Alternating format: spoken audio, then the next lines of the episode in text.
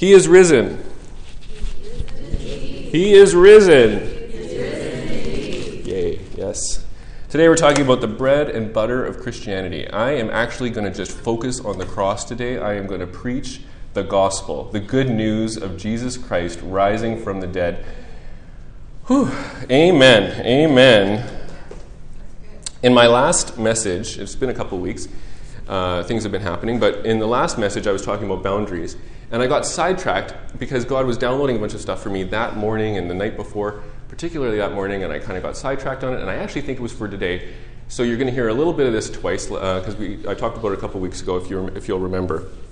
And that was I was talking about the trees in the garden, and that message was about how there was a boundary. God made a boundary and we were talking about boundaries and trying to introducing that idea. And God made a boundary before there was sin. Before God, before Adam ate uh, the, the tree of good and evil, uh, God made a boundary. So we always, I always think of boundaries as like prisons, like they're fences. They are there in order to contain sin, in order to help with helping people stay righteous. But there was no sin in the garden, and He still made a boundary. So I was talking about how boundaries are actually an act of love. And as I was talking about that, um, and as I had been studying these trees, I realized something which kind of changed the way I thought about the trees, and that was that God said to Adam and Eve, If you eat of the tree of life, or sorry, if you eat the tree of, good and, of knowledge of good and evil, you will die. Now, that wasn't new, but the new part was they had life. They had life. They weren't going to die if they didn't eat the tree of good and evil, right? They had it already. They had it in God, they had it in the garden. But there was a tree of life that if they ate, they would have eternal life. So riddle me this, and this is what I was kind of this is my tangent last time and now is central, is if they had life, why was there a tree of life? If they had life, they could have started with the tree of life as far as I know. They could have actually gone to that tree. So they had life. They could have eaten the tree of life. They chose good of evil tree, but they could have gone to that tree, but they already had life. So what was different about that life from the life that they already had? And I came to the conclusion that it was life outside of God. And so that brought me then to well, they had life and they could have life through the tree, which was outside of God, or they could have life inside of God, because they already had it. So that changed my perspective on the tree of good and evil. They already had knowledge of good and evil. They had that knowledge, though, inside the boundaries of God, inside the boundaries of what He was developing in them. And then when they ate the tree of good and evil, they had good and evil outside of God. It wasn't giving them the knowledge of good and evil, it was giving them their own independence in the knowledge of good and evil. And as we know, and as I've talked about earlier this year, the knowledge of good and evil that we have is sometimes really back backwards, where we actually think the darkness is good. People actually believe the darkness is good. So that's what the tree of, of, good and evil gave us. It gave us our own interpretation of the knowledge of good and evil outside of the boundaries of God. So they could have life outside of God, and he really didn't want that. He was like, You're not gonna you you're gonna be limited from that. But he did give us the ability to have, we, well, we took the, the ability to have the knowledge of good and evil outside of him. So that was the boundary, and Adam and Eve broke it. They stepped outside, and they had their own independence. And I was talking then about how in the garden we're in, we're in, we're in Him. And everything is in Him. Our life was in Him in the garden, our knowledge was in Him in the garden and how he stepped out and, and Adam realized he was naked. Adam and Eve realized that they were naked when they ate the fruit. They had been clothed before, they had been covered before with the glory of God, but they came out and they were no longer covered. They had to make their own coverings. They had to have their own knowledge of good and evil. They had to have their own understanding of everything. But before, they were just in God, they were in Him.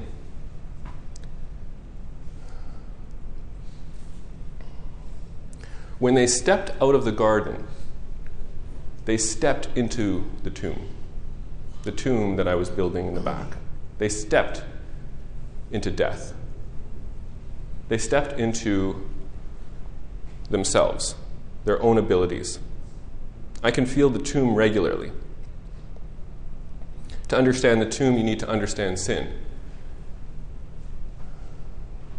If you encounter sin, if you encounter the tomb, it's extremely painful. It's extremely painful. And we encounter it all the time.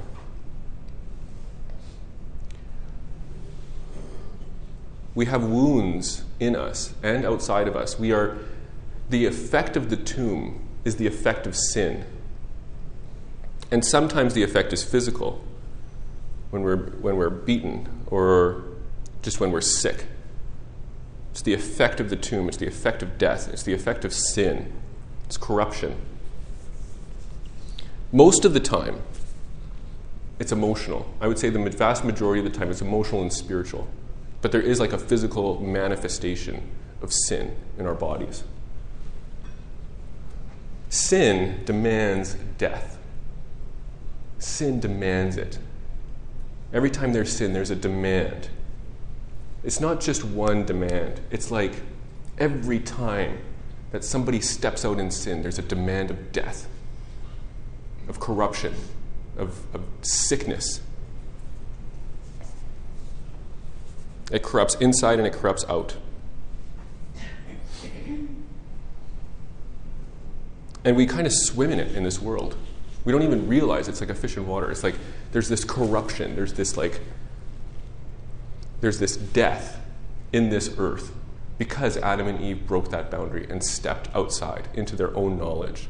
And so many people in this world are still walking in their own knowledge of good and evil, in their own knowledge of what is right and what is wrong. And that's not the garden's definition of what's right and wrong. It's not God's definition of good and evil. It's the trees, it's their own definition. And every time we encounter that, when we encounter something outside of the garden, which is everywhere, it demands pain. And you can feel the pain inside of yourself.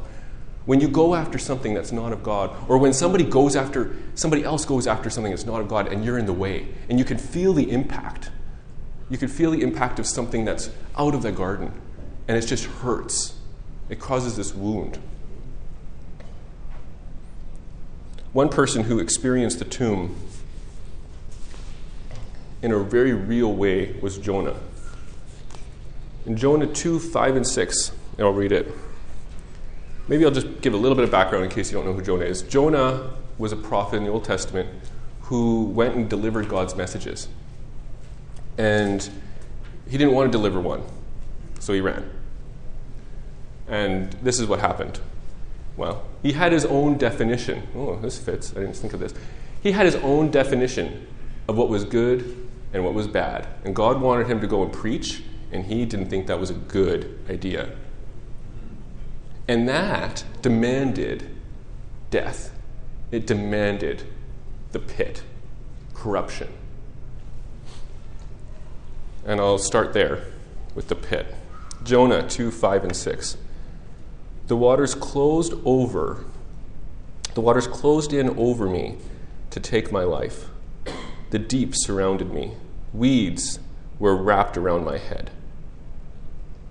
Verse 6 At the roots of the mountain, I went down to the land whose bars closed upon me forever. He went down into the water. He was in the pit. He was experiencing death. And then it goes on to say, Yet you brought my, up my life from the pit. And this word pit means destruction, ditch, grave. Jonah was put into the water, and it all closed in around him. The sin that he had that he had gone after, the good that he had gone after that was outside of the garden, that was outside of God, pushed him down into the grave. Now, when we talk about Jonah, the most kind of the, the biblical kind of symbolism around Jonah is that Jonah is Jesus. And Jesus even kind of referred to it that way in Matthew 12, verse 40. For just as Jonah was three days and three nights in the belly of the great fish, so the Son of Man will be three days and three nights in the heart of the earth. So, I mean, Jesus referenced himself as being Jonah. So I want to acknowledge that I know that because I want to go a little bit of a different direction. not against that, because that's Jesus who just said that. So I'm not going against that. Um, but there's a difference between Jonah and Jesus. And, and you can see that difference in the story as well. Because when Jesus went into the grave, he didn't need a fish. When Jesus, when Jonah, when Jesus went into the grave, it, it wasn't because of his sin. When Jonah went into the grave, when Jonah went into the water, it was because of his own sin. He was pushed into that water. Now, Jesus didn't have that, so that's where the kind of, I mean, there's a definite symbolism in the grave for three days, all that stuff. But he was, a, he was not Jesus, right? Jesus still was coming. So he had his own sin. He, had, he was actually in the grave because of himself. And that's not Jesus. Does that feel okay now that I. Yeah, okay, good, thank you. Not going against Jesus. okay, so then he was in the grave because of his own of his own sin. And the Father prepared the fish. Now, I always thought of the fish as a curse. I don't know about you, but I just didn't think about it that much, and I thought of the fish as a curse. I thought, oh my goodness, if you go against what God wants, He's going to swallow you up with a fish. Uh, if you go against what God wants, you have the depths and the weeds waiting for you. That's, that's what happens. You get pushed into the grave. And that's not God doing that, that's sin. Sin pushes you down into the grave. Sin demands corruption, it demands death.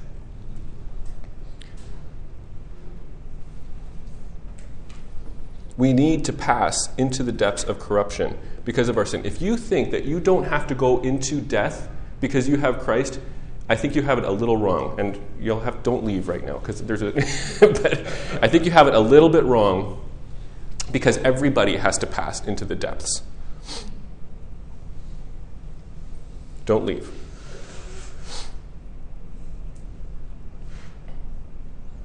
Everybody has to p- pass through the depths.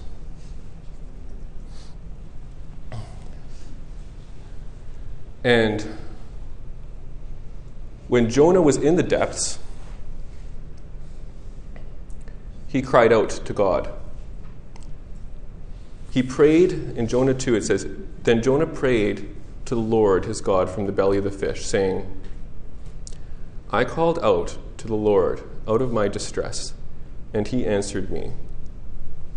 Out of the belly of Sheol I cried, out of the belly of the grave I cried. He was in death, and he cried out. And that was when everything changed. It was in that moment that everything shifted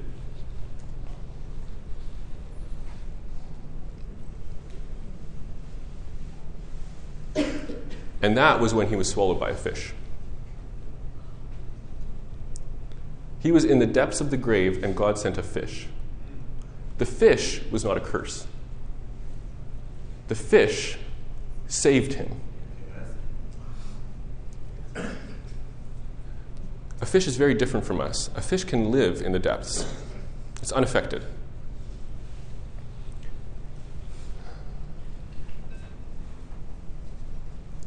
the fish, I don't know, like it. When, okay, I'm just going to continue with the story. Sorry.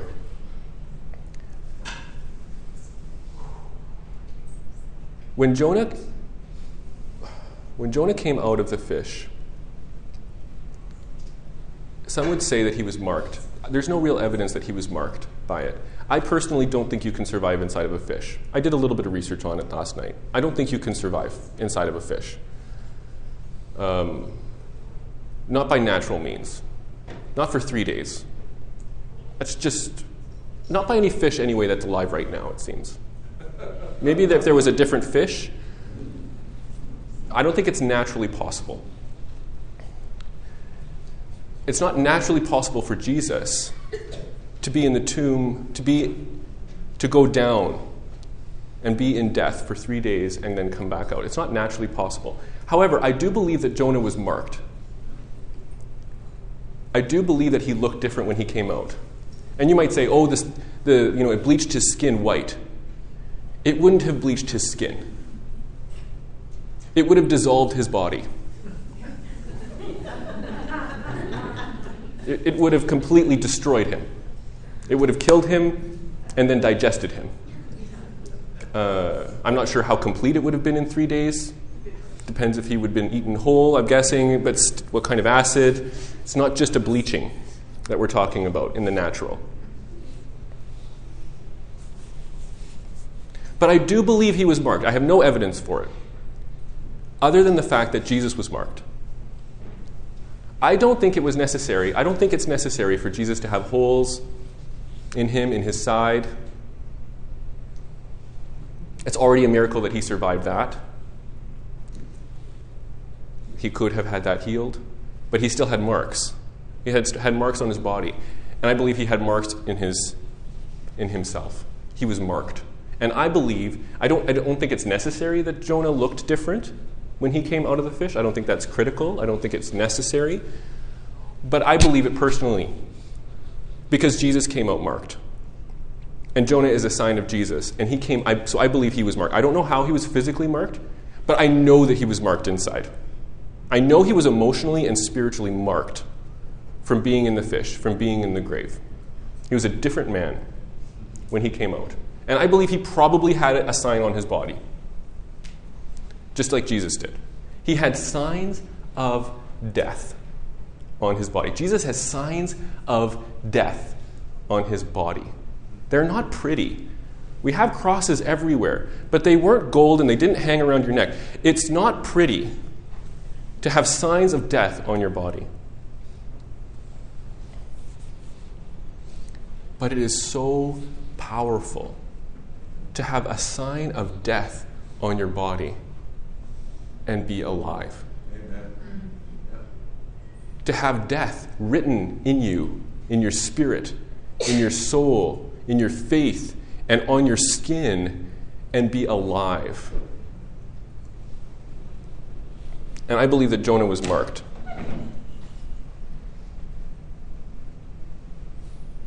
And when Jonah came out, the mark that you could see in his spirit was that he was 100% obedient. Jesus said, Go to Nineveh, and, and then it doesn't even say he replied. He just got up and went. Very different. There's also another sign of his mark. He went in and preached to Nineveh, and the city turned. the leadership in the city turned. The whole city's in sackcloth and mourning and repentance.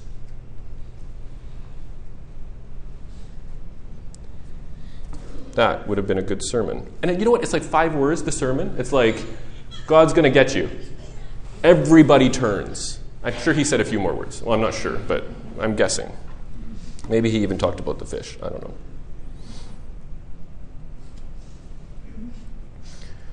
Easter is important because for us to know God, we need to go into death. We need to understand what that means.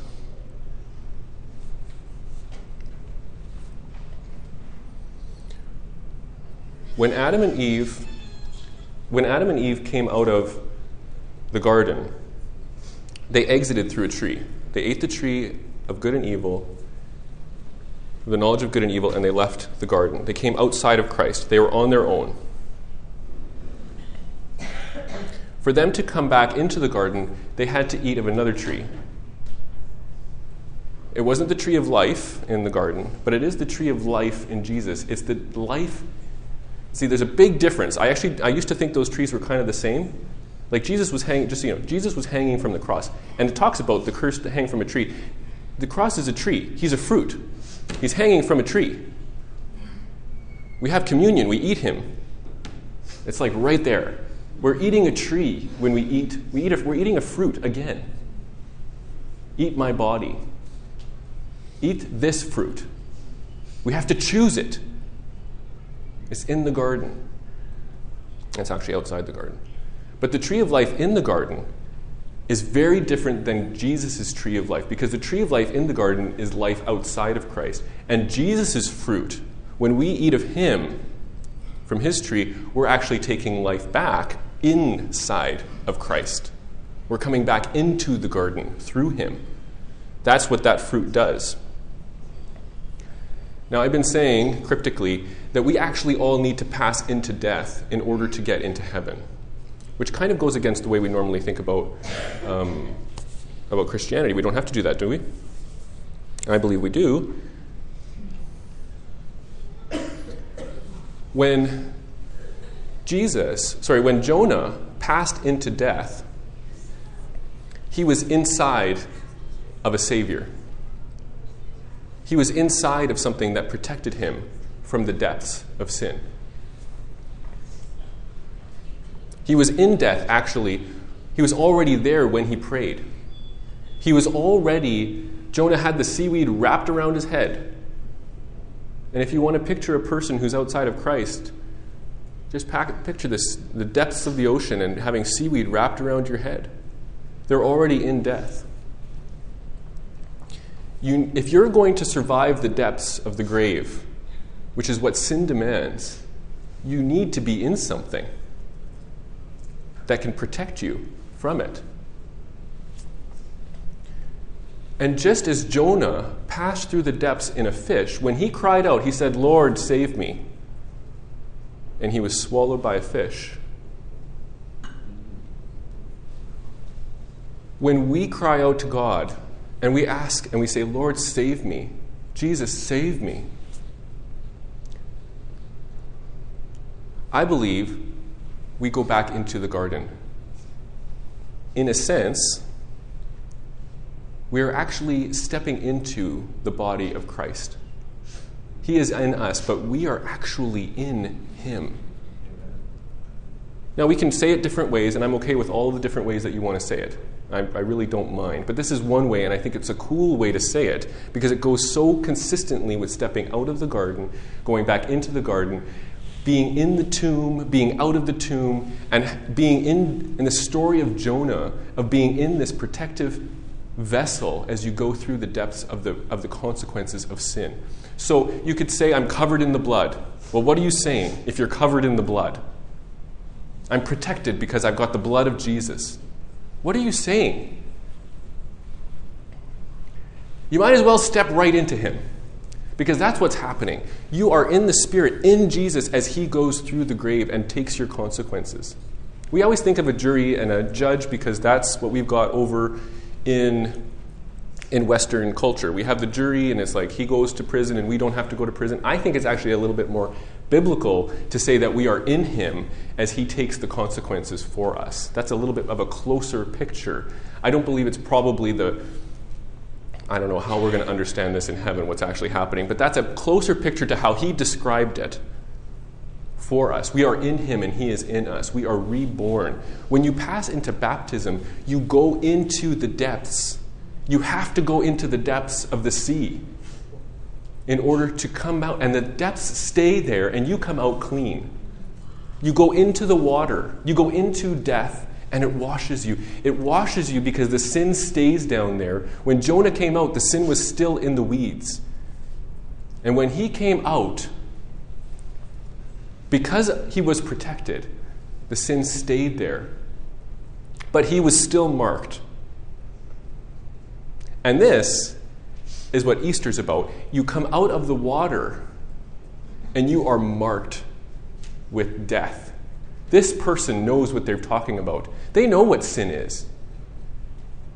This person has been born in the earth and they have a history. And yet, when I look at this Christian, they are alive. You are marked because you have been in death. You have been in this world. You have been swimming on the earth. and yet you are marked with life. You have, the, you have the wounds of this world on you, and yet you are alive. How can you have life on this earth when you have so many people out of the garden deciding deciding what's right and what's wrong? making their own decisions about what's good and what's bad, independent of God. How can you have life? It's because you're in a fish. We are in the results of sin in this world. I don't want to picture it any other way because I see it every day.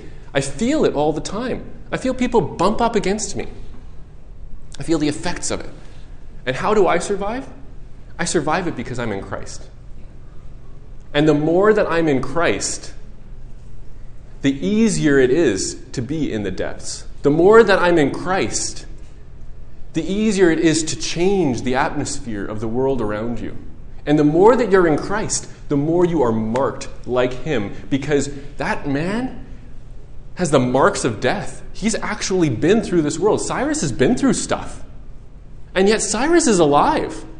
He's still alive. And the more that I'm in Him, the more alive I am. And the more His power can work through me. You know, it's just incredible. Like the biggest miracle, you want to talk about big miracles? The biggest miracle is to walk through this earth alive. Alive. And I don't mean like heart beating alive, I mean alive, like Christ alive. Like in full faith.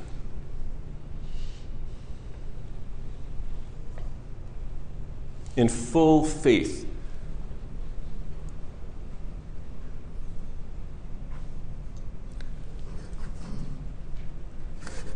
I want to bear the marks of death on my body and shine with the light of Christ in my spirit.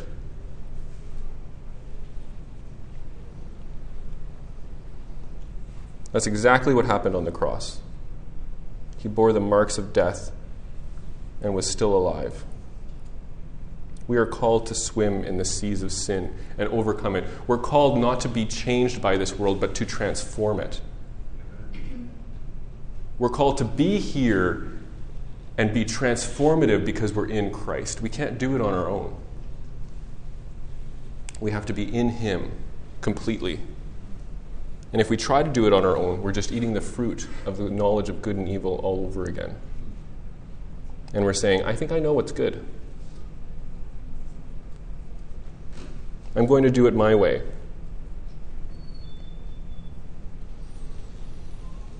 Hmm. So, my prayer for us as Maple Crest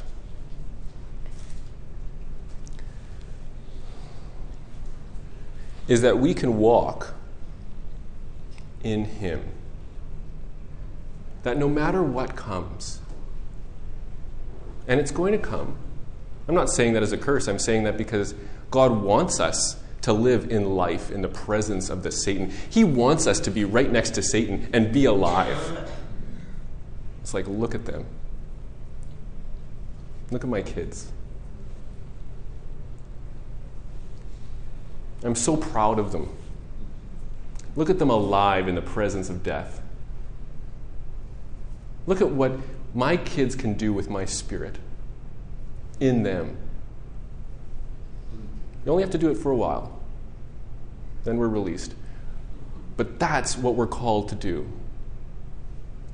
We're called to live with the signs of death on our spirits and our bodies and be fully alive because we're walking in Him and not in our own light. And then we can go to the world and be powerful. We can change a city with a five word sermon. That is my prayer. My prayer is that we can change Winnipeg with a five word sermon. It takes three days to walk across Nineveh. How long does it take to walk across Winnipeg? Maybe a day, two days? I want to be able to walk into Winnipeg and be so alive that the city changes. I want to be so alive that the city changes. I want us to be so alive that us being here, just being here, changes this city.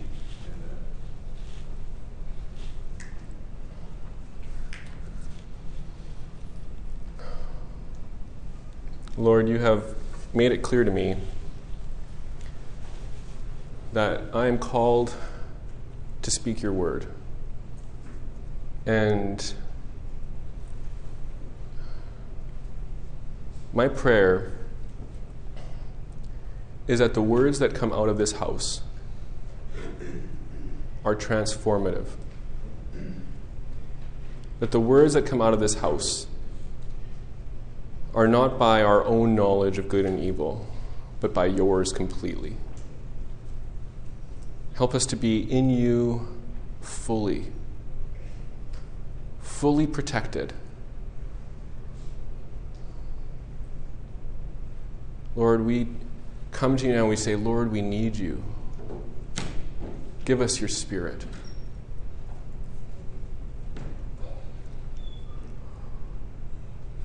Give us the power that comes through just being in you so that we can change everything.